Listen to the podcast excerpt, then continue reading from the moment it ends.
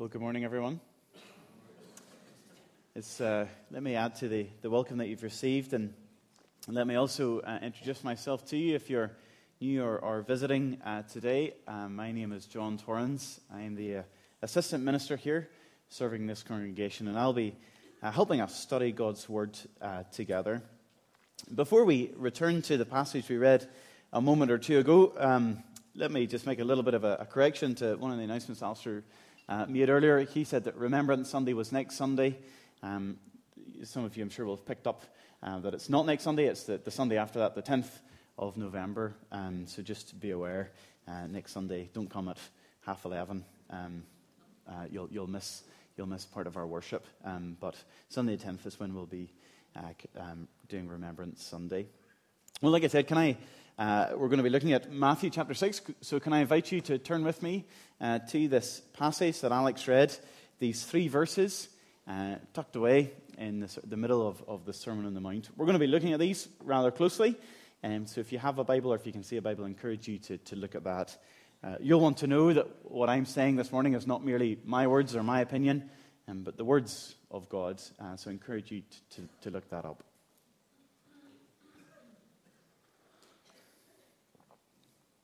Well, like I said, this is God's word, so let us come before Him now in prayer and let us ask Him for His help in understanding it. Heavenly Father, we thank you that you want us to know how we can please you. You are our Heavenly Father. You have made it so uh, by giving us your Son, Jesus Christ. And you have given us this teaching through your Son, Jesus, through our King, about how we can live to glorify you. We pray this morning that you would help us reflect upon our personal relationship with you, reflect upon our attitude towards you, reflect upon our attitude towards your words. And we pray that as your Holy Spirit speaks through these words, that he would speak into our hearts and help us align our hearts and our minds and our souls and our being to your will, to your word, uh, for your pleasure and for your glory. Amen. Well, as you can see on the screen um, behind me, this morning we're going to be thinking about Christian piety. Christian piety, if, if you're not familiar with that phrase, it's quite hard to, to describe well.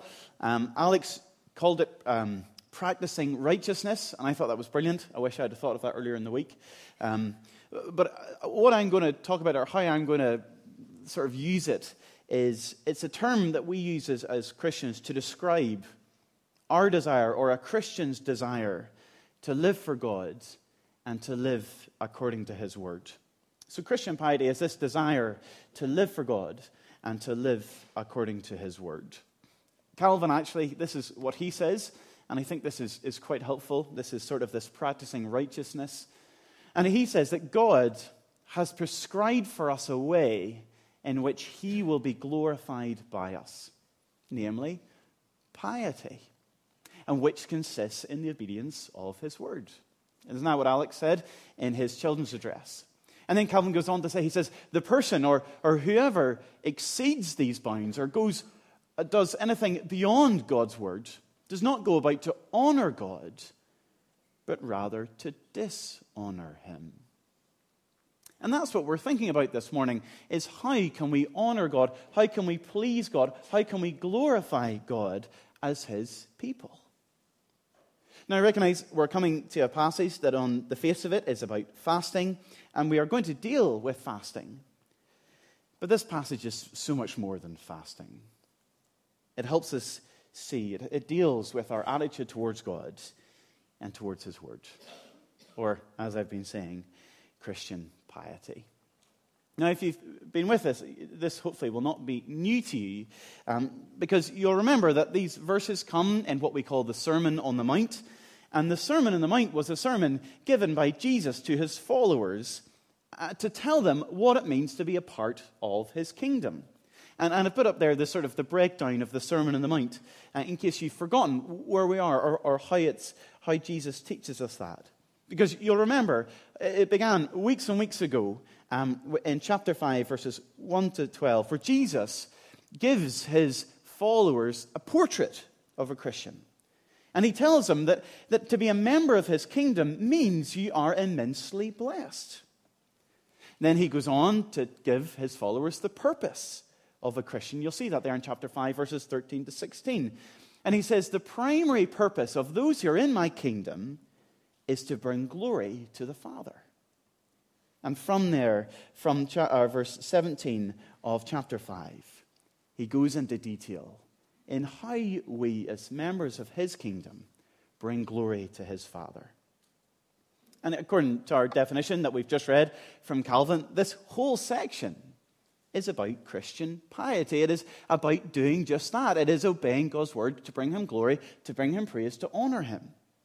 And in chapter 5, we saw how Christians can bring glory to the Father through their behavior towards the world, and, and you can see that in the subheadings of our, of our Bibles. And in chapter 6, before harvest, we saw how Christians can bring glory to the Father through their behavior towards God. We saw this, didn't we? We looked at areas such as giving and prayer. Well, today we come to these three verses, which are about fasting, but they're also about, as we said, our attitude towards God and towards His Word. Now, to help us see this and help us get into these verses, we're going to summarize Jesus' teaching here on fasting uh, by looking at two perspectives. And so, this is what we're going to be seeing this morning. We're going to study, first of all, how he talks about a worldly perspective, and then he talks about a heavenly perspective. So, let's get into these verses and see uh, what Jesus has to say. So, our first point there, he describes a worldly perspective. And in this point, we're going to see that, uh, that worldly people live for the praise of the world.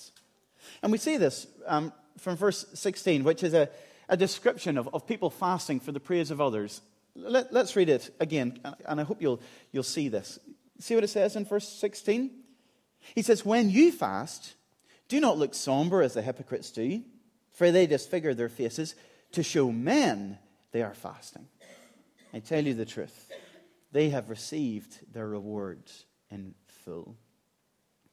In this verse, Jesus paints a picture, doesn't he, of someone who is fasting. And he describes him as someone who is fasting for the gain of the praise of others. And Jesus says, you can, you can picture this person, and I'm sure you, you can as you sit there. You can picture them sort of being somber or, or unenergetic because of their lack of food. This person screwing up their face with every sort of pang of hunger that comes over them. But Jesus says, note that these people do these things to show men that he is fasting. Isn't that what he says in the second half? They do this to show men that they are fasting. Now, to understand what is going on here and why Jesus says this, we need to go back to introduction and, and remember the whole context of the Sermon on the Mount. And remember who Jesus is speaking to. You see, Jesus is speaking to his followers. He's speaking to his disciples, to those who are members of his kingdom. And he's teaching them what it means to glorify God. And so he begins here in verse 16 with an example of false piety. This is an example of false piety. And the reason Jesus does this is, is twofold. First of all, he, he gives them this example of false piety to, to show them how one should not fast, and, and we'll come to that in our second point. But secondly, because they are prone to living for the praise of the world. And you see, it's the second thing that, that, that I want to focus on in this point, because this gets to the heart of what Jesus is teaching here. He wants those sitting before him to know those who are call themselves Christians, who call themselves disciples of Jesus, to know that they too are prone to living for the praise of this world. I reckon we know this. I reckon we can recognize that even in ourselves as we sit here this morning. Perhaps not exactly in this way, but we know, don't we? We know our default position is to live for the praise of others. I think I've used this illustration before, but um, I always laugh when sports players are interviewed after a game. I don't know if you, if you watch sport, I'm sure you'll recognize this. The reason um, people are interviewed after a game is because they've done something particularly good in the game or they've had a really good game. Maybe they're, they're sort of player of the match or something. And I always laugh whenever the, the, the interviewer asks them about their particular goal or their particular tackle or whatever it was they did. And the person always says, Do you know, it's not about me, it's about the team. I always laugh at this because, I mean, it's clearly not true. I mean, sports people. And I think we know it's not true because if you've ever seen a boxer interviewed who plays for no team, I mean, they're always talking themselves up, aren't they? I mean, sports people, that's what they want. They want the praise, they want the adulation. That is why they do what they do. And, and I don't even think we need to, to look at sports teams. I think Richard talked about this last Sunday morning. We can see it on social media, can't we? I mean, why does anyone post anything ever on social media? I don't think people do it so they get tore down or they get attacked. People do it for praise, they do it for affirmation, they do it to draw attention to themselves. Now, the reality is, and the point I'm making is that we, we're all like this, aren't we? Every single one of us. We want to be praised.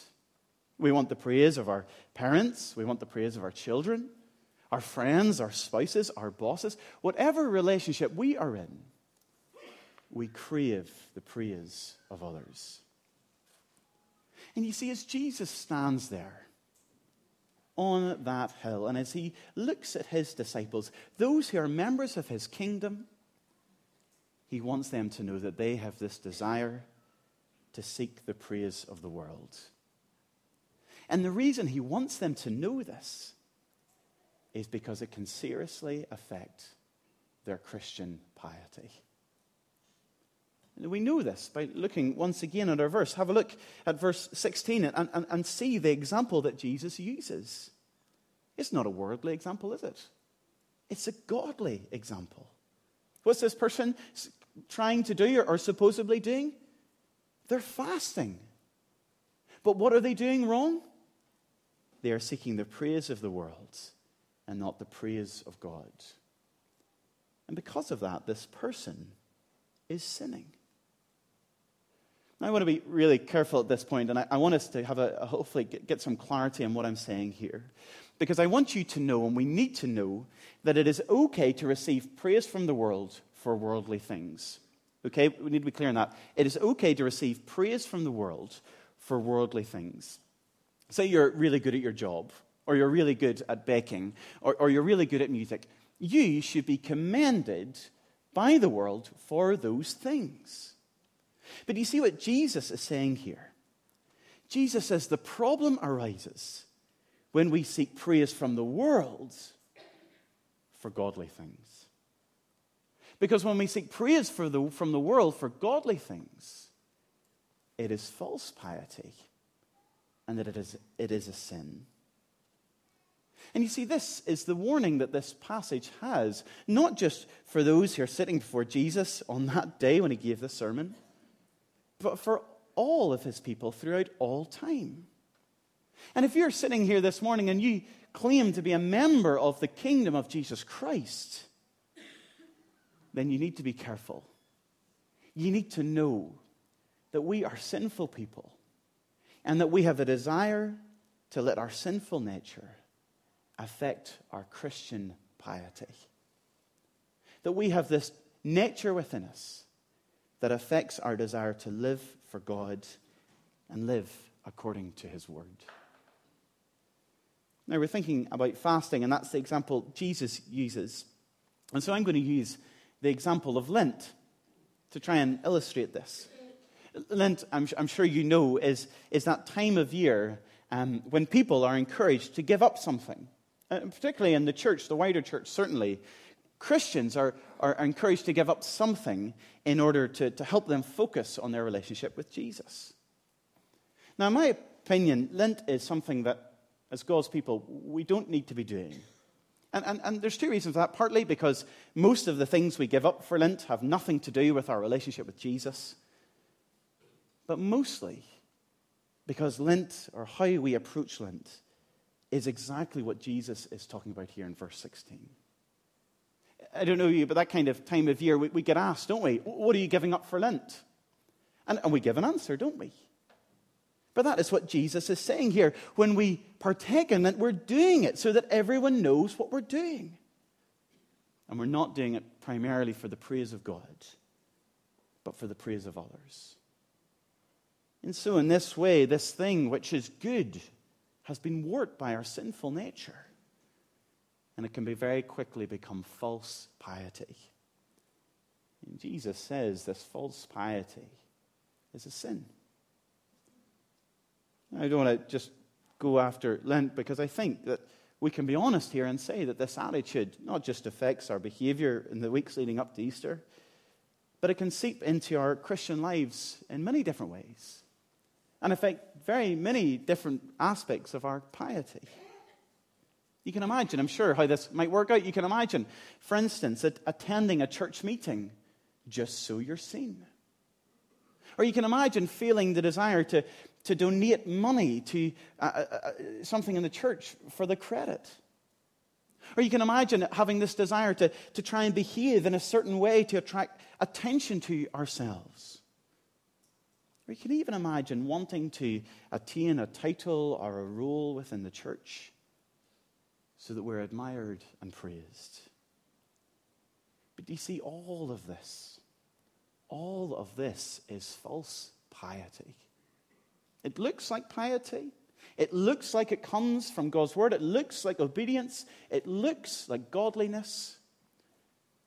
But Jesus says if we do godly things for the praise of the world, it's not piety. It's false piety, and it is a sin. It is, as our point says, a worldly perspective. It's a worldly perspective on things that ought to be heavenly. And Jesus says to me and you, or to whoever sits in here and thinks that they are, believes they are a member of his kingdom, he says, if you want to be a part of my kingdom, then we must know what we're really like. We must remember our sinful natures. And we must not do godly things for the praise of this world. Before we move on, we, we must say one more thing from this verse. And, and we must say that because this is a worldly perspective on godly things, we need to see that it comes with a worldly reward. And we see this, don't we, at the, in the very end of verse 16. Do you see how it finishes? It says that there is a reward for false piety. Jesus says, he actually says, if you do this, you will be successful. And he says there, doesn't he? It says, if you behave like this, your reward is the praise of the world. That's why he says, these people, they have received their reward in full. It's like I think the reward for Lent is a chocolate egg, or at least it used to be. And Jesus says, That's it. That's your reward. Enjoy every last mouthful because that is it. Let me encourage you, brothers and sisters, those who belong to the kingdom of Jesus, not to have a worldly perspective when it comes to godly things it only produces false piety.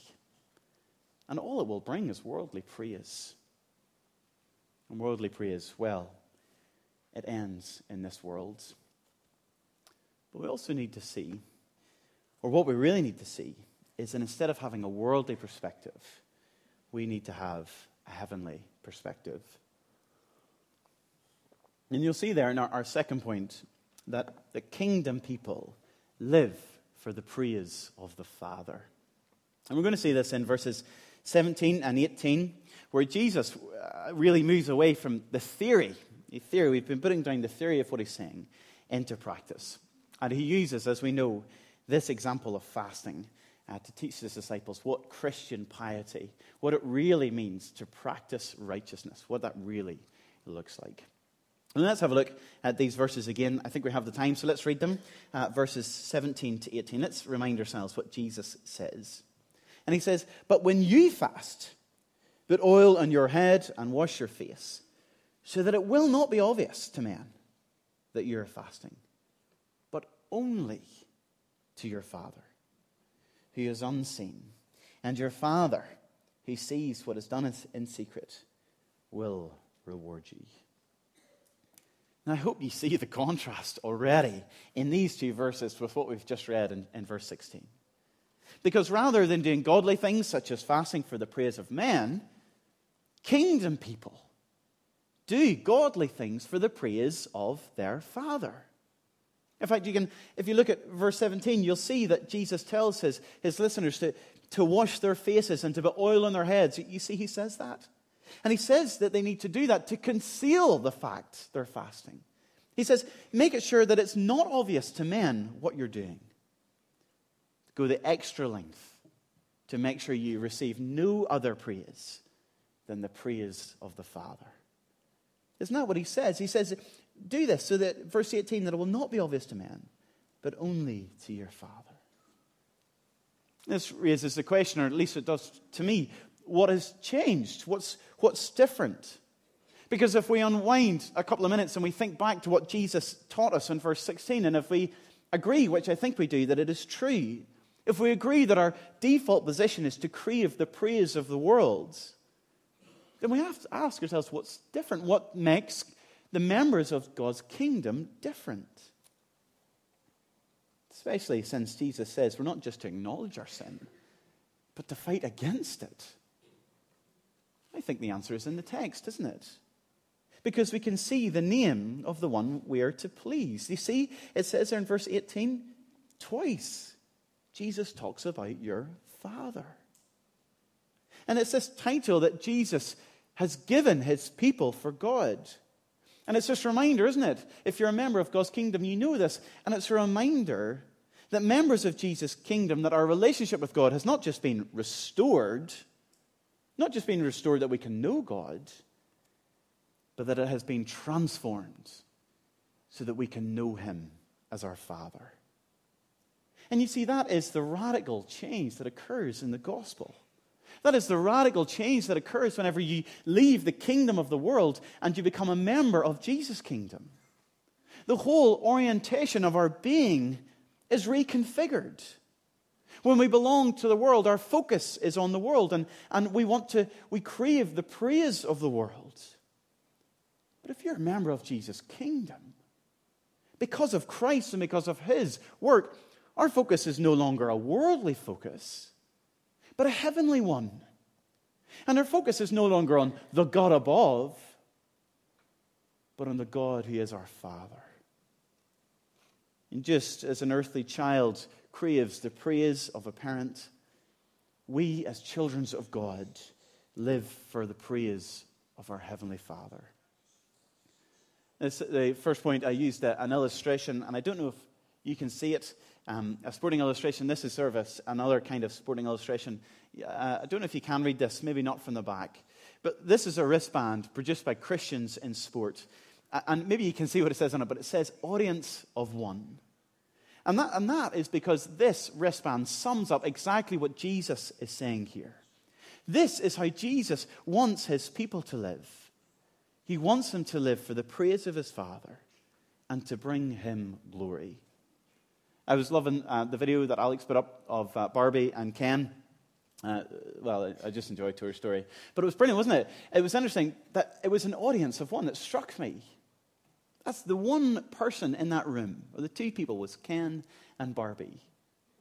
And Bar- Ken was doing all he could to please her.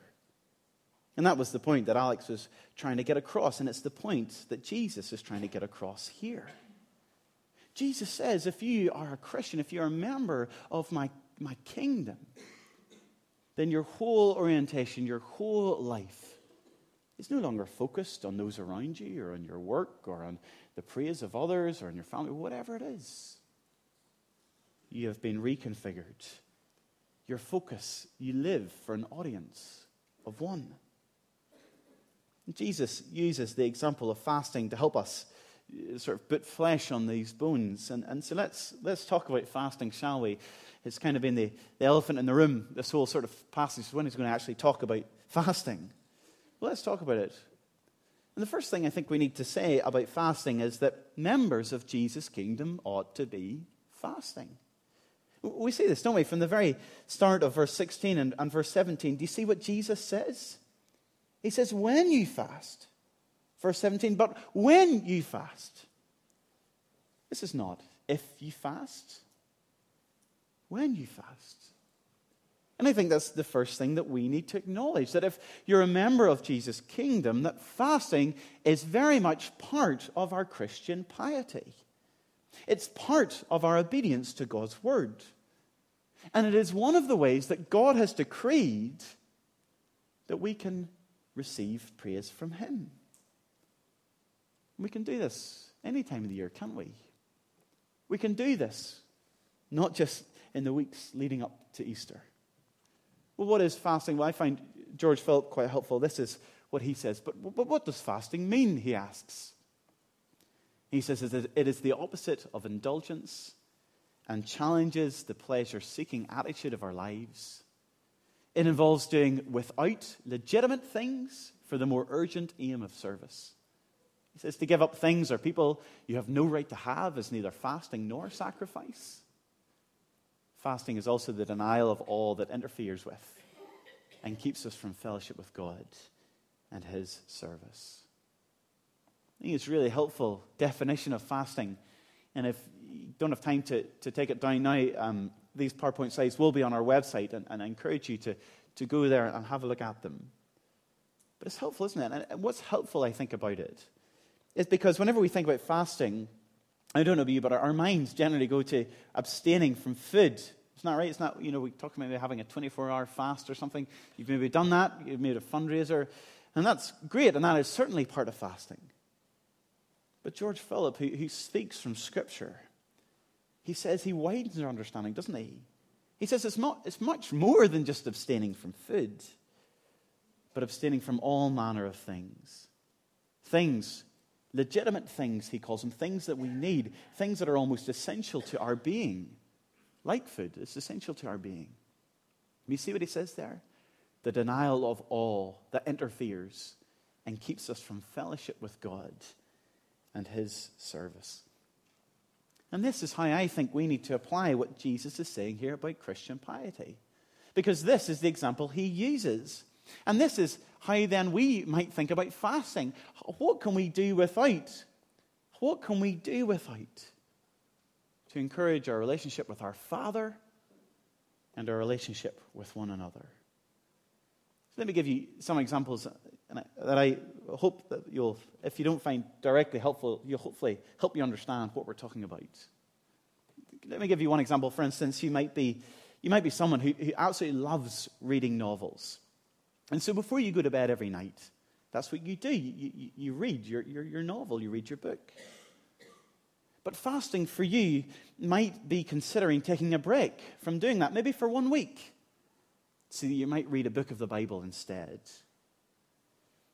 To give you another example, maybe you're someone who, who likes to exercise, and maybe you're someone who, who goes to the gym a couple of sessions a week. And because of that, you've no time to meet anyone else in church. Well, maybe fasting for you is forgoing those sessions again, maybe a week, a month, so that perhaps you can meet everyone in your growth group, or maybe you can meet everyone that you serve with. Maybe you're a family. Maybe this an illustration for you. Maybe you're a family. And, as a family, you're committed. You, you, you tell yourselves, right, we, we do one special thing together a month. And you save your money for that time together so that you can go out for the day or for the evening, for a meal, for a takeout, whatever it is. And fasting for you might be not doing that for a month. And instead, taking all that money that you've saved and giving it to CAP or to the building fund or whatever need there is within the local church. You see, this is fasting, and we do this for an audience of one. And Jesus, to bring it back to our passage, again says this will bring a reward. Have a look at verse 18 because we'll see how it finishes. He says, So that it will not be obvious to men that you're fasting, but only to your Father who is unseen. And your Father who sees what is done in secret will reward you. And again, we see this great contrast, don't we, with the reward that those who seek worldly praise receive. Those who seek worldly praise receive worldly praise, but it is limited to the world, it's temporary. But Jesus says those who do godly things for their Father will receive eternal praise. And that's the promise. He will reward us. I think the difficulty with this is worldly praise is it's there. We know we have it. In some ways we can feel it, we can touch it, we can hear it. It gives us that immediate boost.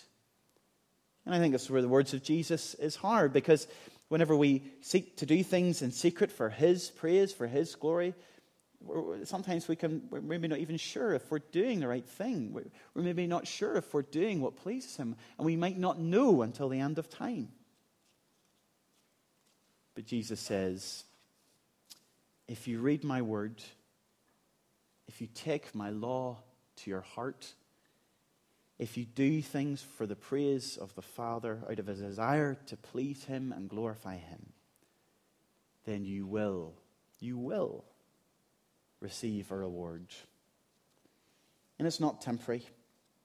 It's not an Easter egg, do you know? It's not fleeting. It will never fade, perish, or spoil. And that's the promise of Jesus Christ. Let me finish.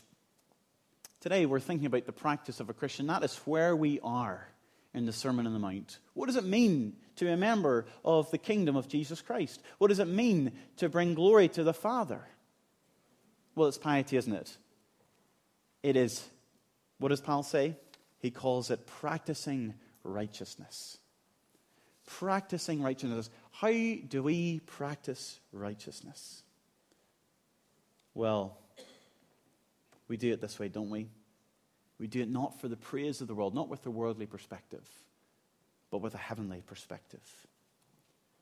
And so, as we finish, I, I must ask, or I must encourage you to ask yourselves, what, you know, where are we in this verse? How is our piety? How are we practicing righteousness? Are our lives marked with false piety? Are you here this morning simply for the praise of others, simply to be seen? I tell you, when you leave there and I shake your hand and I say, Good to see you, that is it. That is the praise you're getting. I want you to see that it is pointless when it comes to the gospel of Jesus Christ and living in his kingdom. It's a worldly perspective. I encourage you this morning, if that is you, to consider the gospel of Jesus Christ, considering knowing the Father as your Father and living for Him. It is my prayer, and it has been my prayer this week, that our lives would be reconfigured, that they would focus on the Heavenly Father, and that our desire would be to live for His praise and for His glory. Finally, let me encourage us all to fast. This is about fasting. If Alistair hears that I haven't been preaching about fasting, he'll tell me off tomorrow. So let me encourage you to fast. But let me encourage you to fast without fuss without drawing attention, attention to yourselves. And let me encourage you to fast, just not, not just because we know there's a temptation there to fall into sin, but because you're living for an audience of one. Well, let me conclude with that, and let me pray for us all as we endeavor to obey God and heed His word.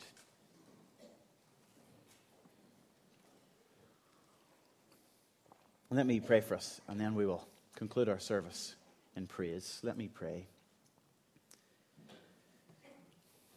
Heavenly Father, we thank you that you're jealous.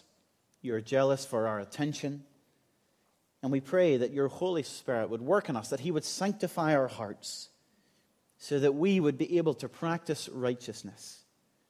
But we pray that we would do it with the right attitude, the right heart, that it would not be for the praise of the world, that we would not succumb to our sinful nature, but that we would do it for you and for you alone.